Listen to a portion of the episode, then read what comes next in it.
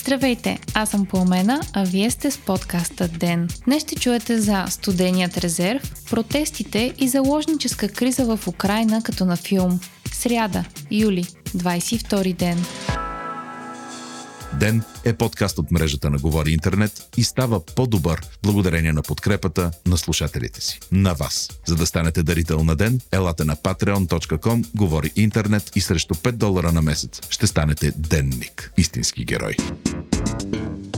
325 са новите случаи на коронавирус у нас, при 5365 направени теста. Най-много положителни проби са регистрирани в София – 99, в Пловдив те са 50, а във Варна 48. Починали са петима вирусоносители, а оздравелите са цели 316 души. Директорът на Пирогов Асен Балтов пред нова телевизия изрази мнение, че ако броят на заразените продължава да расте, в следващите 10 дни ще има нужда от отвояване на леглата в болниците. Според него до края на юли заетите болнични легла от хора с COVID-19 ще бъдат между 900 и 1200. Балтов прогнозира, че до края на септември заразените в България ще достигнат 20 000 души. От изявление на гръцката администрация стана ясно и че 20% от заразените с коронавирус туристи в Гърция са българи. 63 от почти 300 туристи влезли на територията на южната ни съседка и дали положителна проба за COVID-19 са от България.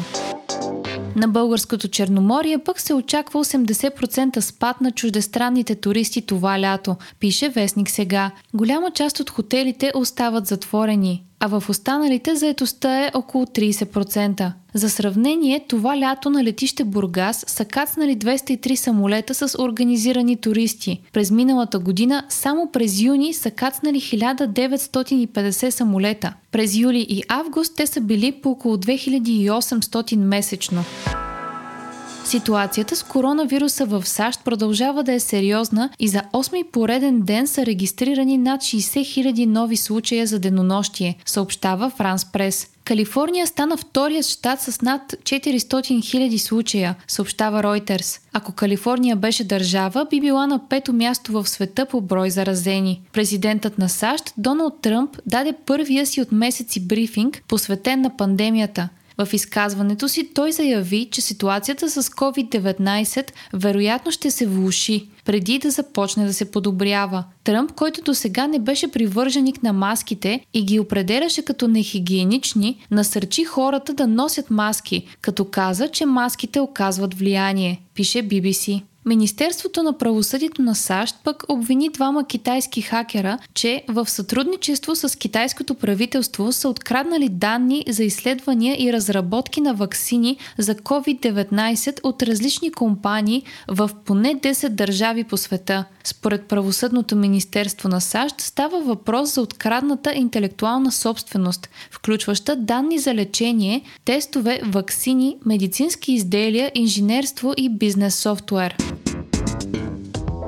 Премиерът Бойко Борисов подкрепи идеята от миналата седмица да се дават пари за ток от студеният резерв само на държавната компания ТЕЦ Марица Исток 2. Министърът на енергетиката Теменушка Петкова миналата седмица обяви, че търговете за доставка на електроенергия, необходима за студеният резерв на страната, ще бъдат отменени, а средствата ще бъдат давани на държавната ТЕЦ. Петкова каза и че правителството ще предложи студеният резерв да се възлага след доклад на електроенергийният системен оператор и то само при необходимост. До сега средствата за студеният резерв се разпределяха между избрани с търг централи, за да имат те готовност при нужда да подадат допълнителни количества електроенергия, пише Дневник. Най-много средства по тази схема получаваха ТЕЦ Варна, собственост на фирма с основен акционер Ахмед Доган. ТЕЦ Бобов дол, ТЕЦ Марица 3 и Топлофикация Русе. Според лидера на НФСБ Валери Симеонов, само за миналата година ТЕЦ Варна е получил поне 50 милиона лева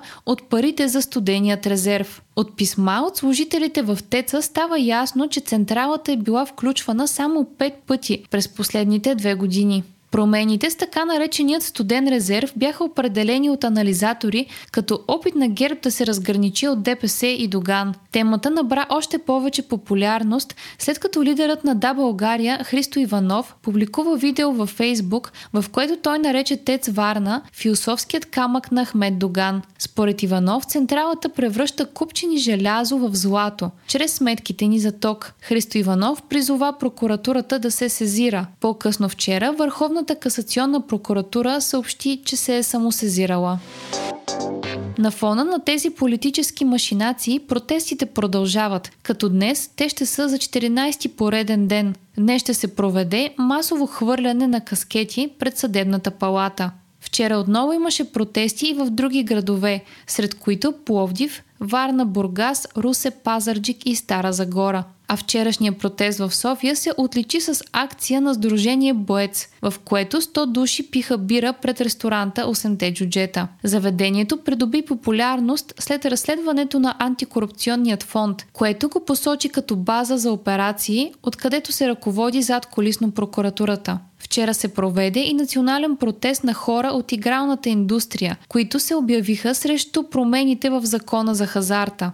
Промените предвиждат за лиценз за казино да се изисква минимален капитал от 3 милиона лева, а за игрална зала 1 милион лева. Според протестиращите промените са лобистки и ще засегнат малки и средни игрални зали, съобщава БНР.